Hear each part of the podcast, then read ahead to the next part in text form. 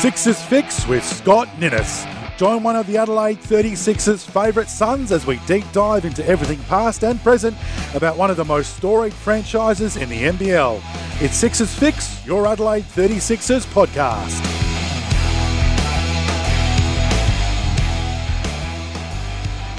Hello and welcome to another episode of Sixers Fix with Scott Ninnis as the, the 20 the 2021-22 NBL season slowly approaches. We're still two months away from it, but plenty happening in the world, especially at the Adelaide 36ers since we did our last show. The club no longer has a head coach, so we'll get onto that on this show. And we'll hear from two of the new recruits. So we'll get to all of that shortly here on Sixers Fix. But the man you've all tuned in to hear from, he's now back to full health. He's fully vaccinated. He's the only man that's been involved in every Adelaide 36 Sixers NBL Championship. Scott Ninnis, how do we find you this week? Oh, mate, the arm's a little bit sore still, but uh, yes, uh, full bill of health. Uh, it'd be fair to say the uh, the second jab uh, put me out of action for a little while, but uh, mate, that's a small price to pay. hopefully, we can look at you know borders reopening at some stage, and my business can get back to normal. Mm. But um, yeah, but yeah, it, it, knocked me around for a little bit, but I'd certainly still encourage anybody out there to uh, to get it and help get uh, life back to back to some sort of sense of normality. Yep, absolutely. Um, I've got my second jab next week as well, so.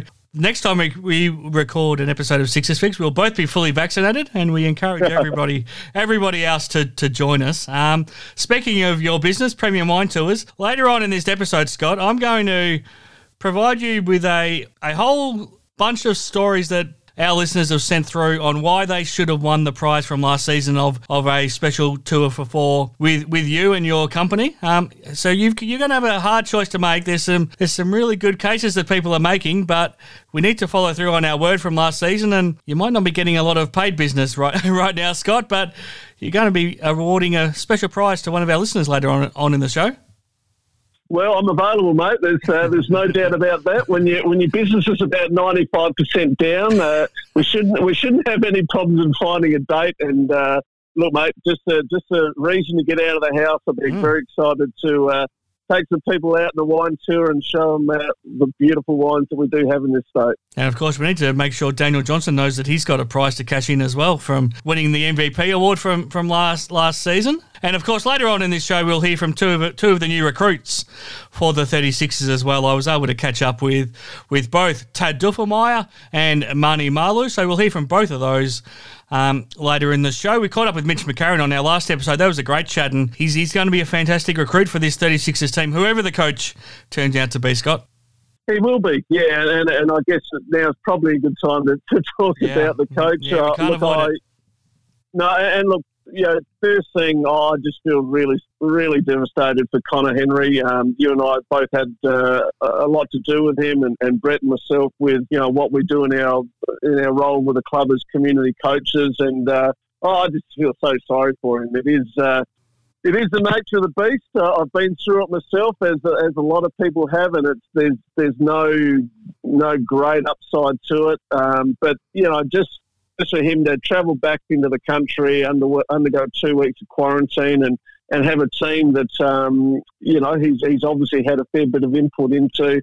It's it's really disappointing, but it's um, unfortunately that's that it's a ruthless game this business, mm. and uh, um, you know we I know everyone will wish him all the best for the future, and and, and uh, I've, I've reached out to him, and uh, uh, hopefully we can catch up at some stage uh, in the not too distant future, and, and sit down over maybe over one of those lovely glasses of uh, McLaren Vale Barossa red wines, and uh, have a chat about things. But so hopefully, you know, all things considering, he's he's doing the best as he can, and you know, we can now get on to, you know, putting putting the right next, you know, hopefully the right man in the job and uh, and move forward because it's not that far away. Um, you know, we'd be expected to get into pre-season training relatively shortly, I would, I would imagine. So uh, it'll be very interesting to see what uh, you know, what's thrown up over the next couple of weeks. Yeah, before we get into some of the, I guess, finer details, I just I wanted to thank Conner for the, his support last season. He's he's he's obviously asked the coach segment, thanks to Sports Card World, was a big hit on our show. He made himself available each and every episode, and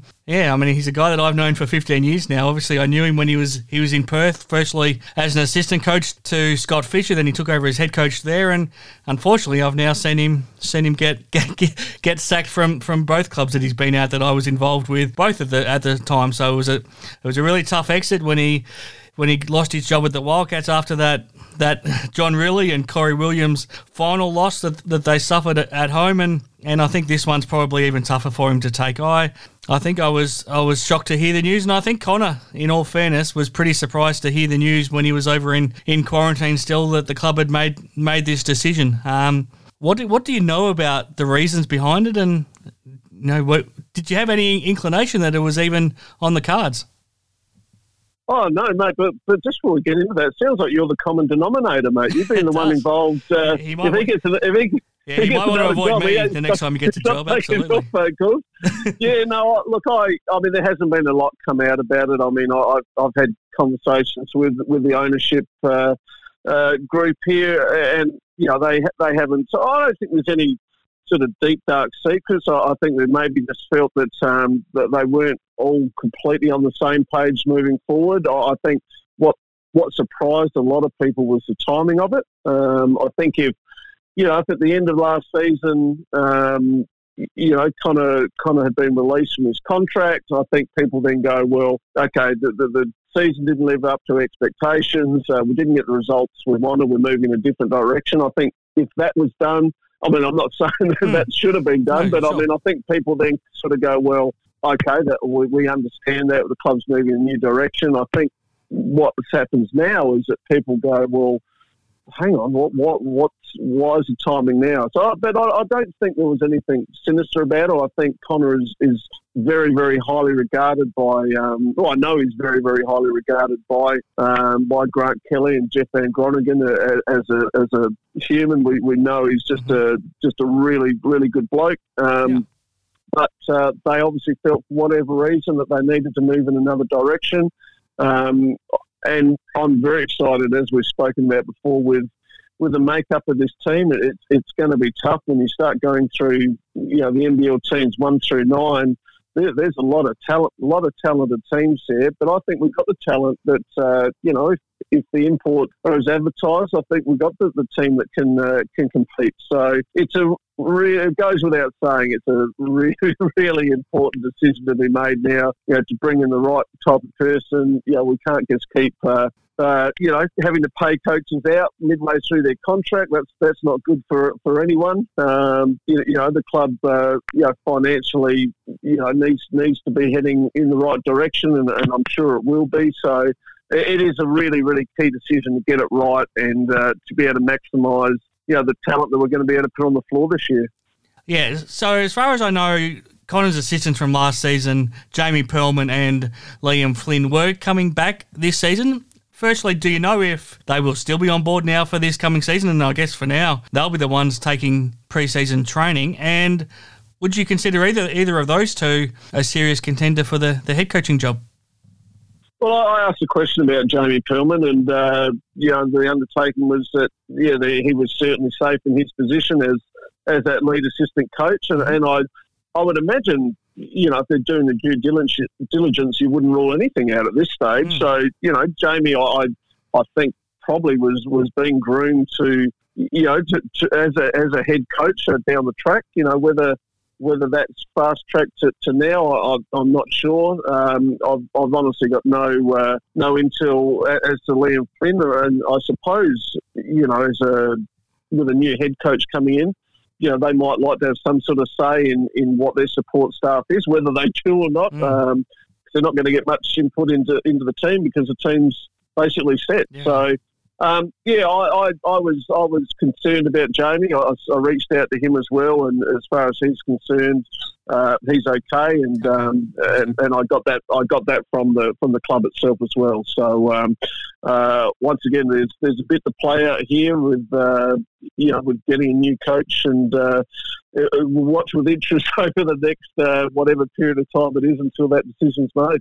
Now, I want to I want to have a chat to you about some potential candidates in, in, a moment. But first of all, the only the biggest concern I have about a new coach coming in is that he's going to be coaching a team that he's had absolutely no say over the players that he's going to be coaching. So the playing squad is pretty much much set. I think there's still one one or two spots there still to be to be filled, and, and that's it. So there's you, you've got one import spot and and one local spot to be filled, and and the development players, and the rest of the squad is already signed for this coming season. Um, as a head coach coming in, how tough is it knowing that somebody else has selected the team that you're going to be in charge of? I guess there's probably a two part answer to that, mate. There'd be some coaches that would be uh, yeah, would not be on board with that. They'd yep. want to mould their own team and put it together. On, on, the other hand, you know, if I was offered a team that had uh, Mitch McCarron and Isaac Humphries and Daniel oh, Johnson oh, sure. and Mojave King, yeah, two, yeah. two, imports, I, I, think that that could be something that could be quite exciting. Sure. So it's not like you're inheriting a, you know, a team that's uh, that doesn't have a lot of talent. I mean, I, I think that that's exciting. So yep. that that to me would be attractive to a to a coach coming in. Sure, you're not going to have a lot of say in the in the final roster, um, but once again, it's not like you're inheriting a team that you know that you've got no uh, no chance of winning games or making the playoffs. I think it's uh, it's exciting for a coach to look at that sort of talent and go, you know, and especially you know the way they finished last year and the record they had you would imagine there's only one way to go, and that's up from the. I'm talking now from a win loss yep. point of view. So, so for me, it's uh, you know if, I, am presented with that sort of challenge, uh, uh, I'm pretty excited. You know, but um, it, you know, but it comes down to, to the coach and, and what their expectations are of the team, I suppose. I absolutely think that this decision means that this team has to make finals. I think I think that's a statement that's pretty clear from the club's management that they've they've give they put the talent that they t- they have put the talent together there that is good enough. But I get the feeling that they thought that Conner potentially wasn't the man to get them to where they should be. So I think whoever the new coach will be, I think there's an expectation that it's almost finals or bust, and, and that comes with pressure. But as you said. This is a this is a squad that whoever was coach I think should be expecting to play finals because I I think it's one of the more talented rosters that any of the teams across the league has put together.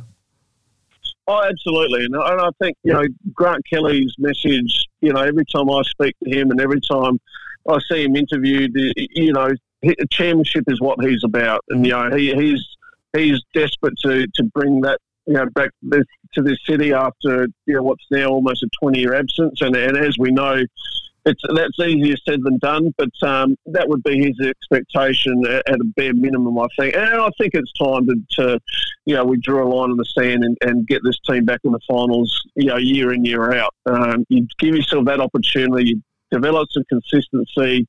You know, you get the core of the group to stay together, and that's what I like about having a Mitch McCarron who's going to be here for three years. Mm. Um, you know, Daniel Johnson could play for another couple of years, and Isaac Humphries is, is, you know, got many, many years to come. You can hold that core of the team together and start making the final four every year.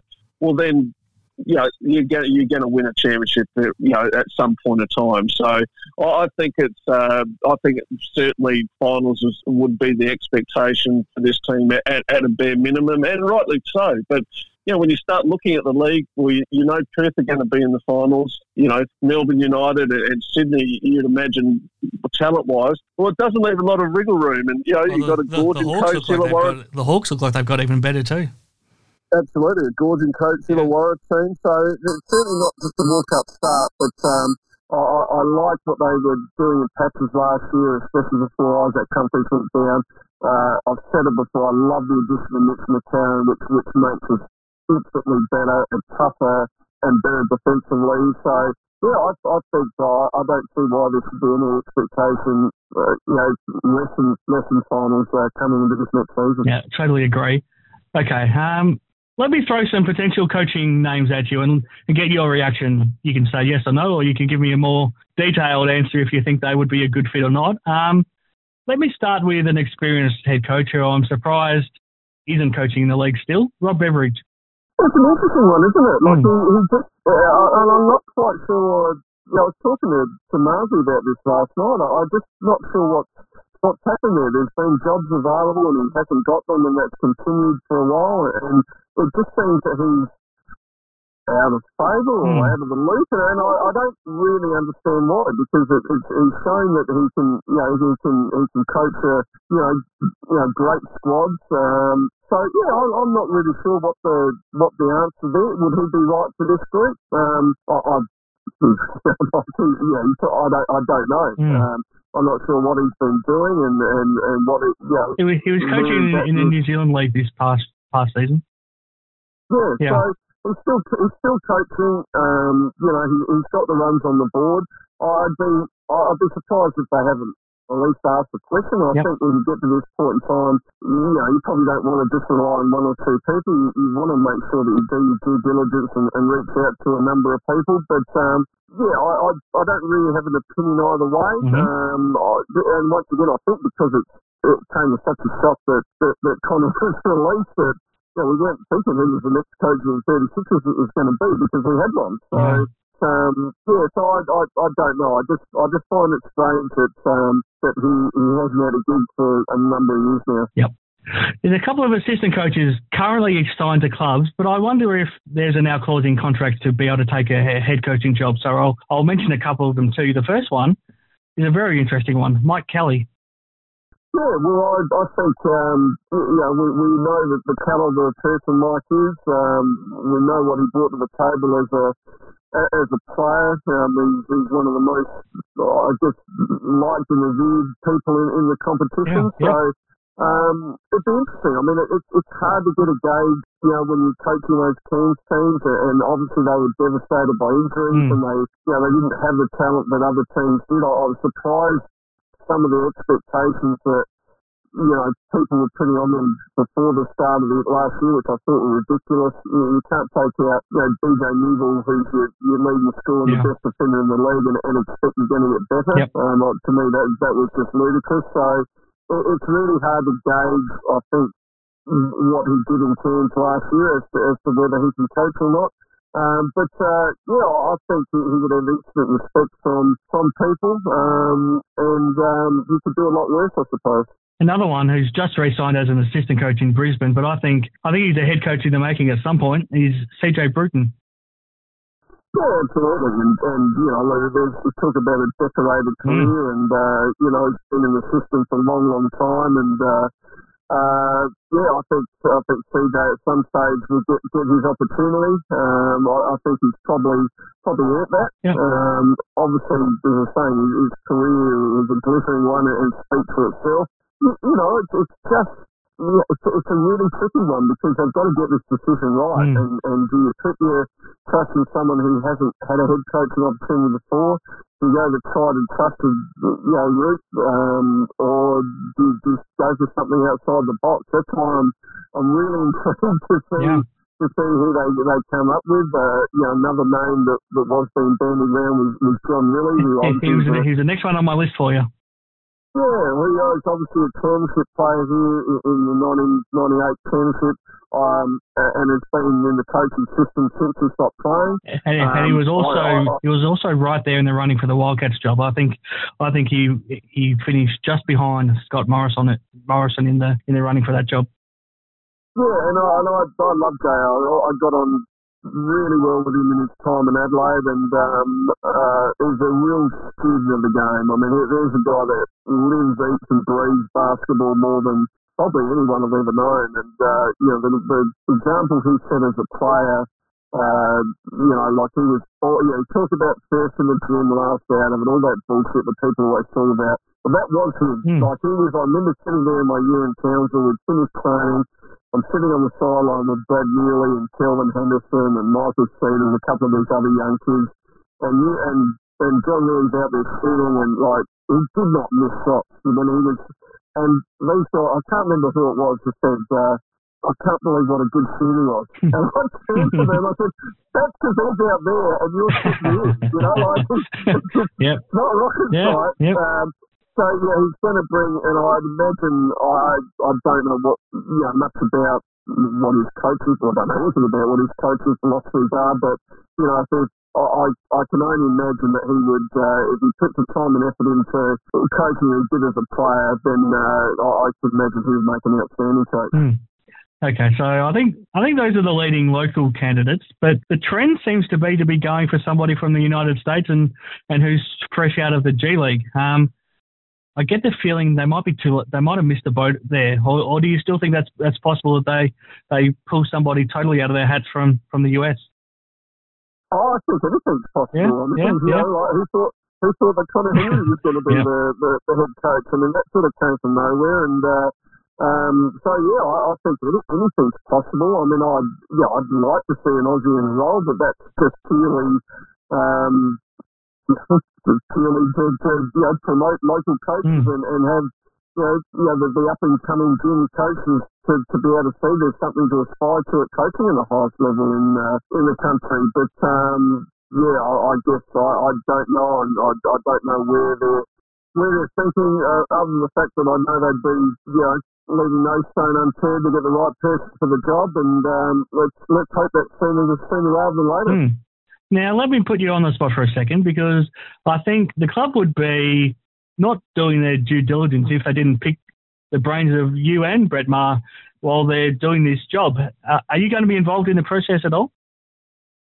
Oh, not to my understanding. I know that um, Brett spoke to uh, Grant Kelly a couple of days ago, and, and Grant did mention about you know getting Brett and myself in for a bit of a chat. Uh, that point in time, you, know, Brett, Brett was being chased by a couple of TV stations here about doing an interview, and he just wanted to make sure he was on the same page as, as Grant was as far as uh, you know what, what was uh, what was coming out of his mouth. But um, look, I you know, look, I, I'd happily. I mean, this club's this club's been my life for 20 years. I, I'd be be more than happy to to you know be sounded out or, or you know any, any way. And, I, and I've said this to I said this to Jeff Groningen last week. I mean, if there's there's any way that I can help in, in any small part, um, I'd be happy to put my hand up. So, um, yeah, and, and Brett's the same. I mean, you, know, like uh, we all know the quality of person that Brett is, and uh, you know, we'd both be willing to help in, in any any small way that we can.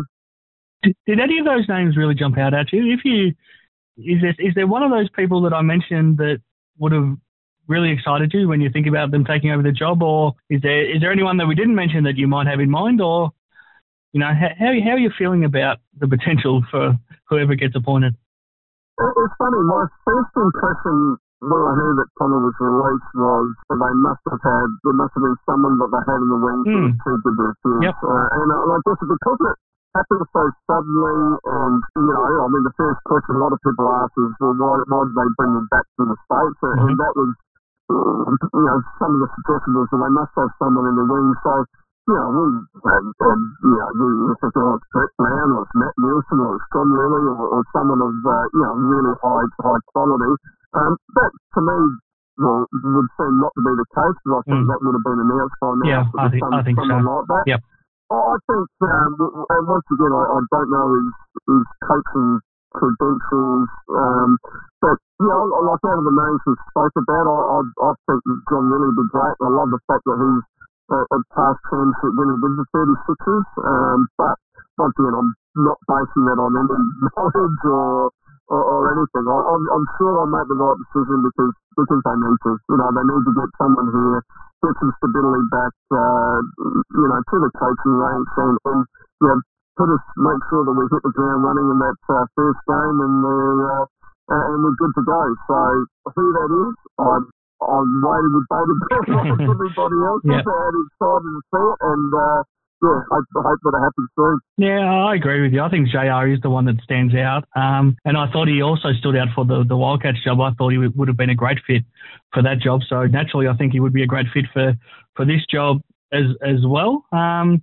but just because of the circumstances, I can't help but think this could be a good job for Rob Beveridge because I think this is a really tough position to walk into if you're a first time head coach. So if it's somebody with experience who's been there before, he can sort of pick up right, right, and, and knows what to do to get it done. So um, those are probably the two names that stand out to me. But we'll we'll wait and see. When we have when we record our next episode, we might very well be talking to the new the new head coach. So we'll we'll wait and see what what transpires. Um, now we'll keep moving here on Sixers Fix, Scott. I'm about to catch up with a couple of the new recruits. What can you tell me about your thoughts on Tad Dufelmeier and Manny Malou coming on board for the 36ers this season, and what are you looking forward to hearing and hearing from them? Oh, I think it's exciting to at the start with all our guests just to just to hear a little bit about uh, their journey and, and how do I get to this point. I think Ted Dufelmeier is going to be uh, going to be very disappointed because he doesn't get to play against the 36ers anymore. Because whenever yeah. he does, he puts out. He, he did. he did. Uh, it's, it's good to have him in our colours, and, and I think it gives us, um, you know, gives us gives some youth and excitement and. Uh, you someone that could come in and, and impact the game uh, pretty quickly. Uh, I've spoken before about playing against his dad, which yeah. every time that happens, you, you start feeling how old you really are. And his dad was one of the most talented one-on-one players that I've, I've ever seen and ever played against. And uh, yeah, I'll, I'll, about, yeah, I'll, I'll, I'll, make sure I speak to him about his dad too when we hear from him. We talk about breaking ankles. Uh, Ted Dufelmeier Senior uh, would have had a whole highlight tape of uh, guys falling over while he's making moves between his legs. So, uh, so yeah, it's just, uh, just yeah, once again, just excited about uh, you know a couple of new players in the team and looking forward to seeing what they can bring. Fantastic. Okay, let's hear from the first one. Let's start with Tad Dufelmeier here on here on Sixers Fix with Scott Ninnis.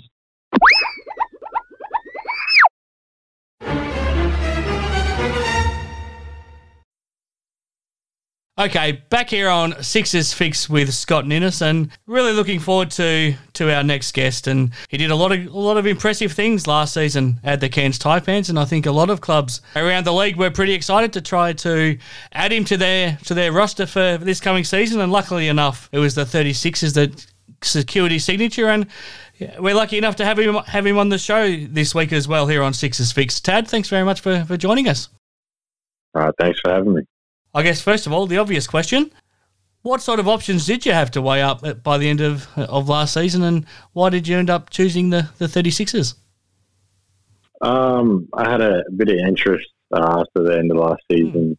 Thought I'd put on a good, pretty good showing to set myself up for this coming season, and the Sixers reached out and they were pretty adamant and um, had good things to say. So I just, I just liked the vibe they were giving off, and thought I could uh, see my talents flourishing there. So, so that's why I chose it. No, fantastic. And I guess before we dig a bit deeper into that, where are you right now? You are you still down in in, in Hobart, and, and how are you finding things down there? And is your NBL one season going ahead right now, or, or what sort of situation are you are you finding yourself in? Uh, yeah, still in still in Hobart right now. Uh, in a bit of a limbo right now, trying mm-hmm. to figure out what's going to happen with the rest of the season, how they're going to go about it know if they'll go straight into finals or if they'll just can the whole thing. So it's just just playing it by ear at this point, and hopefully, hopefully, something gets figured out within the next couple of days. It's a it's a strange old world, isn't it? And we, we spoke to Mitch McCarron recently on the show as well, and he wants to get to Adelaide as soon as he can, but he doesn't want to get there and have to go through two weeks of quarantine once he does get there, or two weeks of isolation. Is that is that the situation you would be in if you come to Adelaide pretty soon? Um, or, or are you okay coming think, from Tasmania? I think we're okay coming okay. from Tasmania. Um, yeah, I'm, I'm excited to get there as well. Just trying to figure things out, and obviously have to set up shop down there. I haven't been to South South Australia too many times before, mm. so I'm I'm excited and ready for it.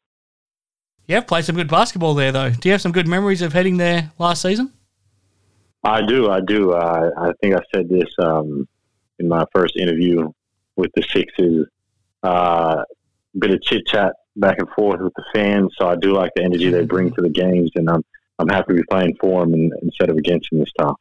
Yeah, it's, it's good fun, and last season especially when we oh, there was times when you played in front of no crowds. There was times when, especially in Melbourne and Sydney, the crowds were very small. But Adelaide was one of the few places in the country that got big crowds last season. So I'm sure you would have enjoyed that atmosphere, and you'll be even looking forward to more having having that big crowd on, on your side now from from going forward.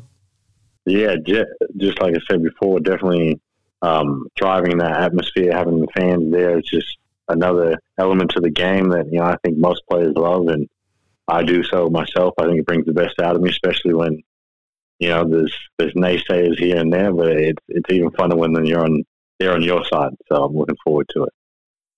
I was lucky enough to watch a lot of your games pretty closely last season uh, at the Taipans with some of the work I do for, for that club as well. And speaking to Alex Loudon every week about you, we were so excited about seeing seeing your progression and just how you were able to grab grab your opportunity. Obviously, you were a develop, development player, and it, it took an injury for you to get that chance. But once you got the chance, you, you just grabbed it and, and, and ran with it. How how much hard work, firstly, did you put in to make sure you were ready for whenever a chance came up? And how excited were you once you finally got on the court and could show what you were capable of?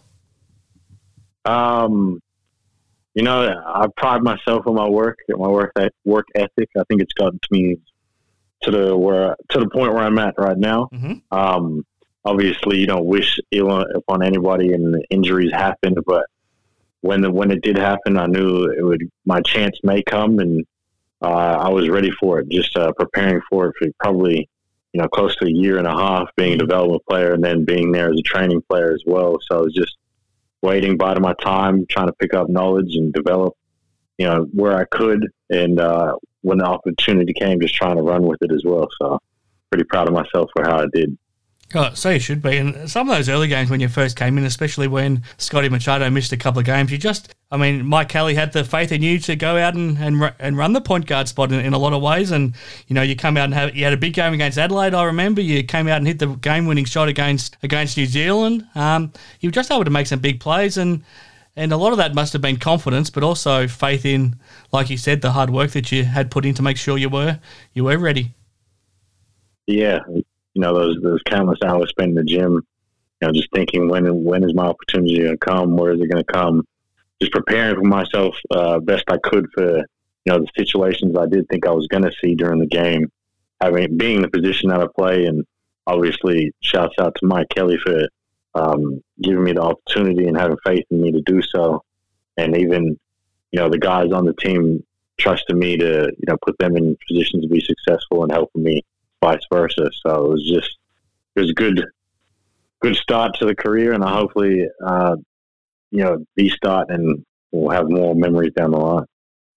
How tough is it to remain positive? Obviously, we see we see a lot of players be able to make this transition from a development player and then earn their way into a full roster spot and make a professional career for themselves. But we probably see just as many guys that, that don't make that chance and, and go from being a development player and don't end up getting a chance at NBL level and end up settling, you know, as a state league player. And, and that's that's just their, their lot in life. But how tough was it to remain positive during that that long stretch that you were in Cairns without getting the chance? And how hopeful were you that that chance would always come come your way if you just kept kept kept the faith? Um, no, I I give a lot of uh, praise to my parents for instilling that in me. That you know, if you work, your time will come and the opportunity will present itself. Mm. I'd be also lying if I said you know I knew it was just around the corner or it was easy the whole time. There's definitely testing times throughout the process of you know leading up to my opportunity. You know, it, you know, how much longer do I do I stick this out? Do I need to look for a different route? All those things definitely crossed my mind, but um, once again, you know, my parents instilled that in me from day one. From you know, just in life, just if you put in the, the hard work, uh, the opportunity will present itself, and you know you'll be paid off if you do all the right things the the thing I love about your game is that you're a, a two way guard as well, and, and you just give as much energy at the defensive end as you do offensively. And you know, at the offensive end, you, you can shoot the ball, you can you can run the point, you can take the ball to the rack, but defensively, it looks like you really thrive on the chance to to lock down on some of the opposition's best players as well. Have you always taken pride in the fact that you're you're a two way player? Um, it, it's funny that that's mentioned. That was definitely not always the the focal point of my. My game uh, growing up. I had to you know carry the offensive load a lot for other teams growing up, sure. but uh, I also saw that as an opportunity to find my spot within within the roster and getting an opportunity. You know, just uh, you know you can you can always bring that energy on the defensive end. So I thought that was my way, the best way I could showcase. You know, trying to get more trust from the coaching staff, from my teammates, just picking up on that end, and also knowing you know, there's there's tough guys on every team at, at that position. So if I can, you know, compete on that level and show uh, my talent on both ends of the floor, you know, give me a better opportunity to stay on the floor. Last season was an interesting one. Obviously, it was it turned out good for you because you got your first real chance to show what you could do in the NBL. But as a team, it didn't turn out too great. And you know, as a whole league, it was it was difficult to deal with with it, with just the uncertainty and you know going to the NBL Cup for that six weeks in Melbourne and and you know just the unknown of it all. Um, how challenging of a season was it to get through? As happy as you would have been at the same time to be actually getting to to get on the court. Um, I think I was in a little bit of a different boat from most other people. Yeah, sure. In in the terms, you know, I don't I don't have a lot of uh, responsibilities outside of playing basketball, mm-hmm. and I've also set set myself up that way. And you know, I, I love basketball. I'll play it just about for free. Obviously, mm-hmm. it, it helps that I do get paid for this profession, but um, you know, I was willing to adapt and be flexible in any situation that came up. So I was just happy to be on the court even practicing and just you know uh, pre-COVID. That was that was the uh, the main ra- reason I actually went back to Cairns in the first place. They didn't promise me anything or anything like that. I just actually wanted access to a basketball court, mm-hmm. so that's how it started out. I, the the courts were closed in Canberra, where I'm based out of, so I thought, you know, let me just go back up to Cairns and have access to a basketball court and see what comes from there. Yeah, it worked out well, obviously. Um, yeah. Um, I think a lot of us were shocked um, in between the your second last game and, and last game of the season when the news about Mike Kelly came out. Um, as a playing group, did it take you by surprise as much as it did the rest of us? Yeah, definitely did. Um, weren't expecting that at all. Mm. Um, it's a tentative situation. Not really sure how to go about it, and you know, it was, a, it was an awkward energy around it. But we we all appreciated the, the work that he did, and and at least the work he did for me throughout the season. So it was, it was tough to you know see that arise, but you know it's part of the business. Looking at the roster you'll be becoming part of as well, it, it looks pretty exciting. They've been able to keep that front court together with, with Isaac Humphries and, and and DJ, but the back court now that you're able to, to join up with Mitch McCarron, Sunday Sunday Dech is still there, um, and you, you come along with Mojave King and a couple of imports as well. Um, do you like the look of the team that you're you're joining? Oh, I definitely do. Uh, people I've been speaking to about the situation, I'm I'm really excited about how the team's looking and shaping up. You know, for me, from my standpoint, you know, I just like competing. There's a lot, of talented guys on the roster, so I'm happy just to with the day in and day out stuff. Let alone, you know, competing for a championship. I think it's it's shaping up to be a really good team.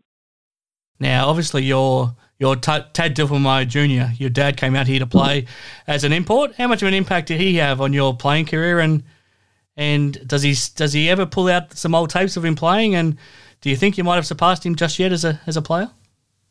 Um, you know, I, I can't really put into words what he's done for me. Mm. You know, just from uh, development standpoint, from being my father and just guiding me throughout uh, the things I've gone through. We've had similar uh, basketball careers up until this point. Mm-hmm. He's a bit he's a bit older, yep. older parent, so I haven't seen too many tapes of him playing. Mm-hmm. Um, but I've heard many war stories from people around the league and other players and stuff about his greatness and things he did. So it does it does leave me a bit jealous that I wasn't able to you know see him in his prime or even playing on the court. But the things he's taught me himself are, are invaluable and you know, there's a competitive streak, so I don't I don't know who's better at this point, but I'm definitely trying to trying to work to be better than him for sure. Fantastic. Um, there's always a lot of old 36ers players around the club as well. Two of them you'll get to know pretty quickly are Scott Ninnis, the co-host of this show, and Brett Maher. Um, out of those two, who would you be looking forward to picking the brain brain of the most? Um, I'm not just, really just sure. Remember who the co-host of the show is. I don't know if I really want to answer that question. I'll say both of them equally. You know, definitely sure. picking the brain of anyone that, that came before and passed down knowledge. I'm I'm all ears and trying to be a sponge for that and about the careers they both had. So just just really looking forward to being around. You know, more in the, the league and yeah, just soaking up and trying to trying to build on the things that they've already presented. Mm, very good, very well well handled. Um, just finally, what are you looking forward to about about Adelaide? It's a it's a it's a it's a very nice city, as is Cairns. So I'm sure you enjoyed your time up in up in Cairns. But away from the Yeah. basketball, what are you looking forward to experiencing once you get to Adelaide? Um, I think just the the whole situation itself, everything's pretty new to me. I was thinking about it before before I signed. I I have um, you know, a lot of people I've played with or against spread out throughout the country. Obviously, playing basketball in Australia, it's a pretty small community, um, basketball community within, within itself. But Mm. South Australia is definitely relatively new in terms of even playing there, people I know. So I'm just looking forward to you know, immersing myself in a new new space and new opportunity. No, fantastic. We're looking forward to having you here as well, and had, had a great time catching up with you, Tad. We look forward to doing more of that during the season, and, and for now, I hope you get to finish your season there in Hobart, and we'll see you when you get to Adelaide. I appreciate it. I'm looking forward to it too.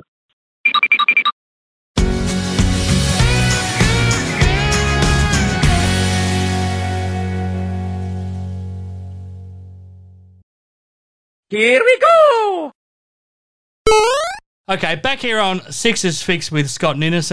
Really looking forward to chatting to our next guest, and, and I think everybody in Adelaide's looking forward to seeing what he can do on the court as well. Manny Malou's one of the, the new additions to the Adelaide 36ers for the upcoming season, and he's been kind enough to join us here on Sixers Fix. Manny, I think you're up in up in Mackay right now. How's how's life treating you? Yeah, yeah. Thanks for having me. Firstly, on uh, on the podcast, really excited to come down. And uh, yeah, so yeah, I'm out here in Mackay, and um, yeah, just finishing up the season. But it's yeah, it's been great so far. I've been here a few months now, and uh, can't really complain about the weather. And uh, you know, we, you know, we don't really get cases up here for COVID, so yeah, still living good. I noticed Cairns is actually in lockdown right now, so you're not too far away from there, but you've managed to managed to avoid that. Yeah, yeah. Cairns went straight into lockdown recently. Uh, yeah, but you you've just been lucky. Uh, no one's really been getting any cases here, so yeah, been really lucky. Uh, Let's hope you bring that luck down to Adelaide and we can avoid the, the lockdown that we had recently here and hopefully we don't get get, get any more of that. Um, speaking of Adelaide, um, how excited are you to sign a full full NBL contract and, and to do it with the 36ers? Uh, yeah, first and foremost, uh, you know, the 36 is a is a great organization. Um, you know, it's something I've always been looking at uh, the past few years um, to hopefully sign there. And you know, I'm I'm, I'm glad I, I finally got the that opportunity. Um, but yeah, yeah, I'm really looking forward to coming down. I, I I have a little bit of a um, of knowledge of just the just just the area and um, Glenelg.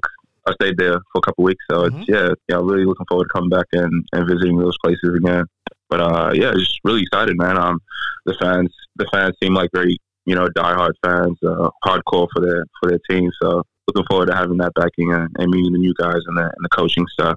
Yeah, as, as long as you're performing well, they'll get get right behind you. They, it's, a, it's, it's, a, it's a great fan base, as you as you know. Um, Jeff Van, Jeff Van Groningen obviously had a had a lot to do to do with your, your signing. You'd previously had a bit to do with him, I think, at, at the Kings as well when you spent some, some time there. Um, how, grateful are you that he came calling to, to offer you offer you a deal? Yeah, man, man. I tell every time I speak to him, man, all, all I can say is thank you. You know, um, uh, you know, I, this opportunity is, is something that it, it means so much more than just me. Um, means it means a lot more than, than just a contract. Uh, a lot of people are looking at, uh, a lot of kids are looking up to me back home, and a lot of people have really put in work to get me to, to the place I'm at now. So it's really a thank you to all those people also, and and um, I'm for sure I, I can't let anyone down. You know, coming into the season. So yeah, just really looking forward to it, man. But uh, yeah, like Jeff, Jeff, uh, me and Jeff have known each other for for a few years, few years now. Um, when I came out, when I when I went, um, when I decided to go pro in 2016, uh, we met shortly after that, and yeah, I think he was at the Kings at that time. He was trying to get me there, so yeah, I'm just finally happy we got it done here at Adelaide. You know, um, he's just been really good to work with, and uh, just communicated with me so well over the years. So it's yeah, it's been great. Like you said, you decided to go pro in 2016, and now we're in 2021, and you've signed your first NBL contract. Um, how, how hard have you had to work to get this opportunity, and, and how much does it does it mean to you? Oh man, I mean, it, it took a lot of work. You know, uh, you know, I had to travel around the world almost to get this contract. Um, you know, dealt with injuries. Um, you know, so that set me back a little bit, but you know, it was all worth it. Um, Mm. honestly, and I know, I know it'll be worth it after the end of the season. Um, it's, you know, I've always wanted to play in Australia, uh, especially at the top league. Mhm. Um, and I always, I always believed that I belonged here. So yeah, just happy, happy I got it done. And um, but yeah, it took a lot of work, took a lot of traveling. Um, taking care of my body. I have to become more of a professional, Yep. um, eating right, sleeping right, all that stuff. And uh, this year it all just came together playing in the NBL one NBL one uh, season here in, in North, uh, up north, and uh, yeah, it just worked out perfectly, perfect timing. I've just been doing good, haven't been dealing with any issues uh, uh, injury wise, and yeah, so just playing the best best basketball I've, I've, I've had in, in a while. Do you feel like you're at your sort of peak right now? As you said, you've had a lot of injury troubles, but do you feel like you're over those? And also, you know, you've got your body right, and having a look at the way you're performing in the NBL one, you're playing playing well, even though it's been a long wait. Do you feel like now that you're getting this NBL chance, you're doing it while you're probably at the best you ever, ever have ever been physically and in terms of y- your game? Oh, not not not to jinx myself or anything. I, th- I. I think I have, I have a lot more in the tank to, to show and to give, man. You know, what what better place than the NBL to, to show that show that off this year? So hopefully, hopefully, you know, I, I feel great. I feel like there's so much more I can do. I still feel like there are things I'm not really showing off here. Um, uh, playing playing here at uh, in the NBL One North, but uh, I think you know with the opportunity that I'll have up at Adelaide, it'll be a lot different. Um, so yeah, yeah. Hopefully, hopefully, you know, I look I look a bit better in, in my full form. Hmm. What can we expect to see? You know, for, for some of the fans that haven't seen seen you play at all, what what can they expect to see from you out on the court? Uh, a bit of everything, but I will say this: you'll see uh, a lot of exci- exciting stuff, uh, dunks, blocks, uh, threes, uh, just a bit of everything. Yeah. I think if any Adelaide fans listening, they'll be instantly excited by that. Um, how excited are, are you by the team that you're getting to join? If you have a look at, at the front court, you'll get to spend some time along alongside. Doesn't get much better than, than DJ and Isaac Humphries. Um, I'm sure you're looking forward to teaming up with with, with those two.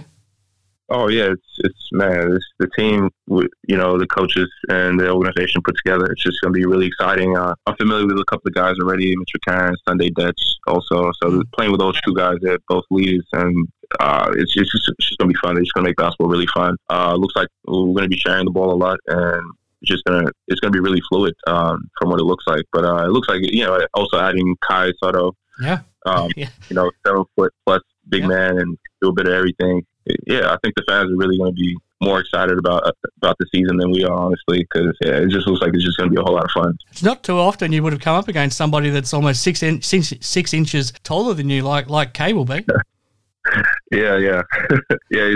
He'll be a big guy. He'll be a big guy, but uh, yeah, something I have to get used to. Um, I, I noticed you spent a lot of time playing for your national team with, with South Sudan as well, and that obviously means a lot, a lot to you. And I've had a fair bit to do with Mathiang Muo, who's who's joined the national team right right now. How much has it meant to you to represent your country and help help put them on the bus map as well? yeah, it's, it's meant the world to me, um, especially just, just being able to represent, uh, you know, my home country, um, South Sudan, um, uh, alongside some of the guys that I call, you know, my brothers, uh, Kwani, uh, Kwani, Masiang, Dang, uh, Bobak, uh, and a few other guys to list. Um, they all became our brothers. We all became brothers, um, playing in this, uh, tournament, you know, going up against other African countries, um, and just giving it our all with, with our, you know, the country's, country's name on our chest is, and it's meant the world, uh, honestly, and especially having, uh, Luol Deng backing us and helping Yeah. us, you know, it's, it's, yeah, it's meant a lot, uh, especially missing out, missing out on this, um, due to, you know, signing with the Adelaide 36ers, um, that, you know, I'm supposed to be over there right now with them, uh, preparing for the AfroBasket, which is the biggest tournament that we could Yeah. play, that we could play in. And so missing out on that, you know, kind of sucks, but I understand it's, uh, you know, for a big cause here. Um, and for the, you know, for, for the Adelaide 36ers, and, you know, help my career coming into the NBL a lot smoother. Yeah, I was But, going um, to, I was going to check in on you about that because Matty Young has left his his NBL one West season a little bit early to go and join join Yeah. join the team for that. But it, obviously, you've got probably not so much bigger fish to fry, but you've got to focus on the start of your professional career. I guess I guess right now. Yeah, yeah, definitely. Yeah, I, I mean, uh, you know, speaking to some of the guys about it, you know, it, it's it was it was tough to to let them know, you know, I couldn't make it this time because we've been to probably four or five tournaments together now, and it's just been yeah, it's been a roller coaster. You know, wins and losses, um, playing in different countries, um, just the emotion and passion we all feel when we play together. Um, me missing out on that this time it probably hurt me a bit, but yeah, I know they're going to do well anyway, and uh, they'll get us the wins that we need. I'm sure you'll be Uh, watching them closely. Hundred percent, hundred percent checked in, tuned in all the time. Um, Looks like you're having a lot of fun playing on that Mackay team in the NBL One North competition as well. And just having a look at, at last weekend, Harry Froling put up 40 points, and you know it's great to see Chris Cedar still playing, playing some good Yeah. basketball. Um, how how keen are you to try to finish this season off as strongly as you can before you get to Adelaide? Oh yeah, uh, definitely keen. Um, yeah, having those guys, having guys like that, Harry and Chris, they're just you know so offens- offensively gifted. Um, you know, anyone anyone can go off any night when we play. So it's it's really yeah, it's really exciting playing with those guys. Um, and I know the fans love it here too. Get a bit of everything from all of us. Um, and then me and Harry playing that four or five position, uh, interchangeable. Uh, it just makes things interesting for teams. Uh, makes it a bit of a hard uh, matchup. Um, but uh, you know, we we just lost uh, Harry. I don't know if you know that, but uh, we just lost Harry. He's headed over to Illawarra Yeah. for the uh, yeah for training. Uh, hopefully, we can get him back um, if um, if the COVID COVID isn't Yeah. you know yeah. So yeah, but it's it's been fun, um, and hopefully we can um, you know get these next few wins and get into the championship grand final pretty soon. Is If, your uh, plans to stay there until the, the finals are done, or will you need to get to Adelaide before that? Do you think?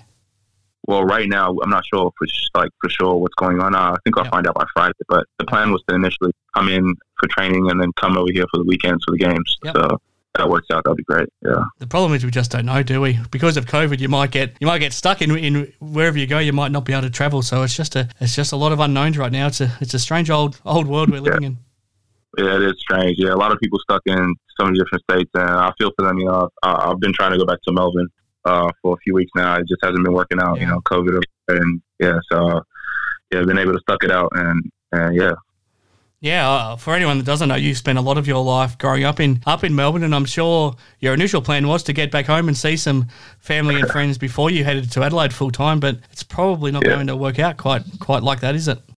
yeah, yeah, probably not, man. But you know, hopefully, I get a chance during the season, and you know, get a couple minutes to spend with my family. But yeah, yeah, that's that's how it's been, man. It's the price you pay for you know playing basketball, and yeah. Um, one of my good mates for a long time now has been Alex Loughton, and I noticed you shared the court with him last weekend. The old fella probably didn't shoot the ball that great, but but I have to ask you, how's he looking out there? Is he still is he still holding his own? Oh yeah, he definitely is. Man. He's a big body. He's an NBA NBL vet, so he knows. He knows. You know, he knows the, all the trips and tricks to, to get his shots, get his get these points. But yeah, he's definitely looking uh looking in season form right now. So he gave us a bit of a problem. He scored a bit uh that last game. Um, he knew he had to pick up a bit because of um you know Majuk and and Jarek got injured that game. So yeah, so he came in pretty hot. So it was good playing up against him. Big body, strong, uh, very very talented. So he still shoots it from a bit from outside and inside. So yeah, a bit of a tough cover, man. But it was, yeah, it's always fun playing against him. Has he still got his fist pump every time he makes a shot? Yeah, I'm pretty sure he does. uh, um, I guess just finally, now that you've signed an NBL contract and you've been waiting your whole life for this, what are you what are you most looking forward to about it? What are you looking forward to once you get once you get to Adelaide? What are you what are you most excited about? yeah, honestly, um, just being a part of a system, being a part of a team, a family. Um, I don't think I've ever had that. I've, I've had so many short stints since I've been pro, um, playing in so many different countries. I'd be there for less than a month, two months, three months at a time.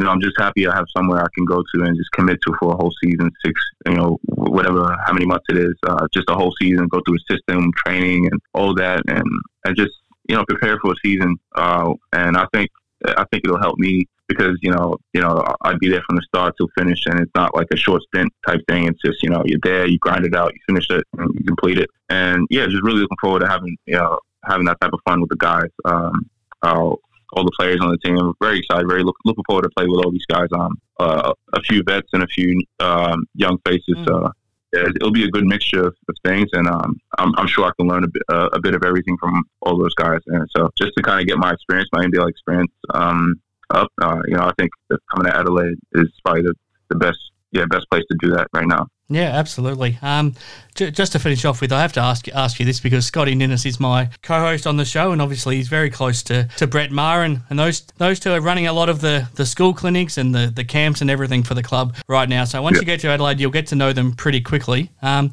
you, kn- you would know a little bit about their history as, as players. Out of the two, who would you be most looking forward to trying to, to pick the brain of once you, you get there? Uh, of the players or the coaches? Uh, j- j- just out of Scotty Ninnis and Brett Maher, who- out of those two, who would you be most excited to, to get to know? Uh, I don't know them. Uh, I don't know them that well right now. So I, can't answer that question, but I've heard a bit about Scott, and I you know, like to meet him a bit and uh, get to know him a little bit more. So. If you, if you if you if you let Scott, if you let Scott just sort of take care of the wine tours for you and let Brett Brett teach you how to shoot, then I think you, you should be you should be okay. All right, there you go. You answered my question for me. Thank you. okay, Manny. Uh, it was great to catch up with you. I think we're all looking forward to seeing seeing you once you get to Adelaide and seeing what you can bring to us. And I think we're even more excited now after we've we've had the chance to hear from you. So thanks very much for joining joining us, and good luck for the rest of your season up there in up in North Queensland. And see you when you get to Adelaide. Yeah, thank you so much, Chris. Thank you for having me. Thank okay. you.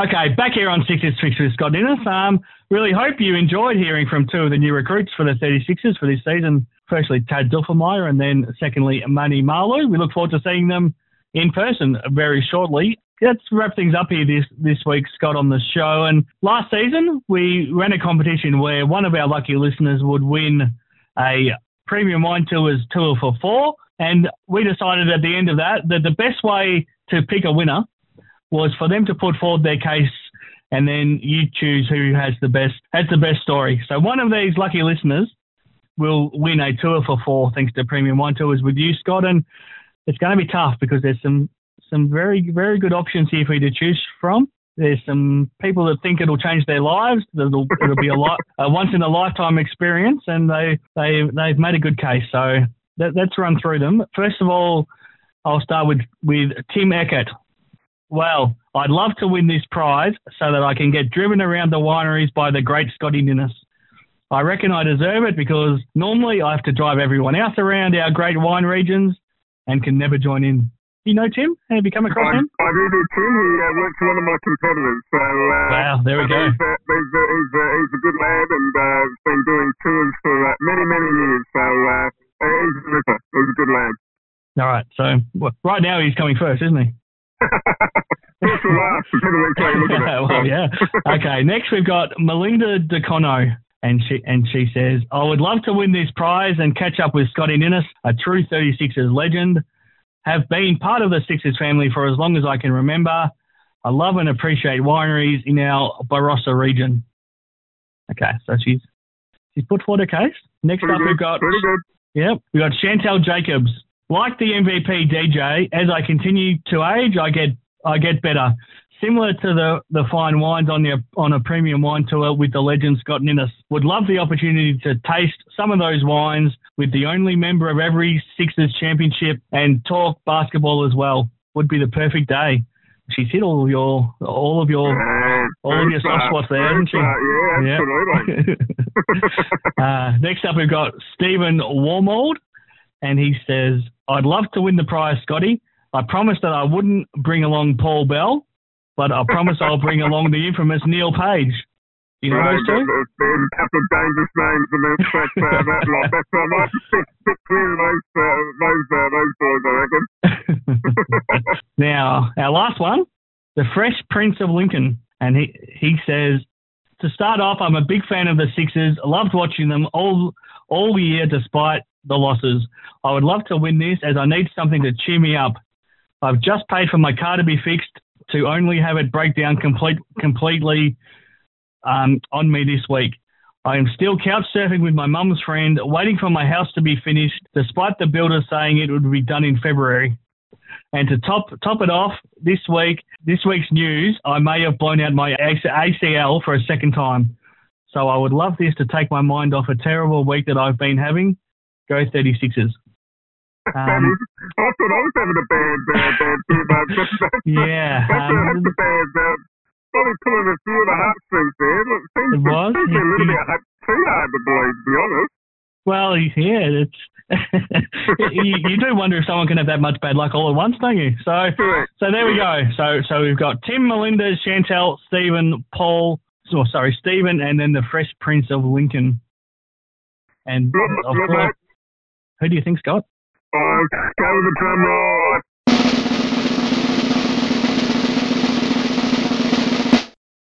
I think uh, let's go with Melinda.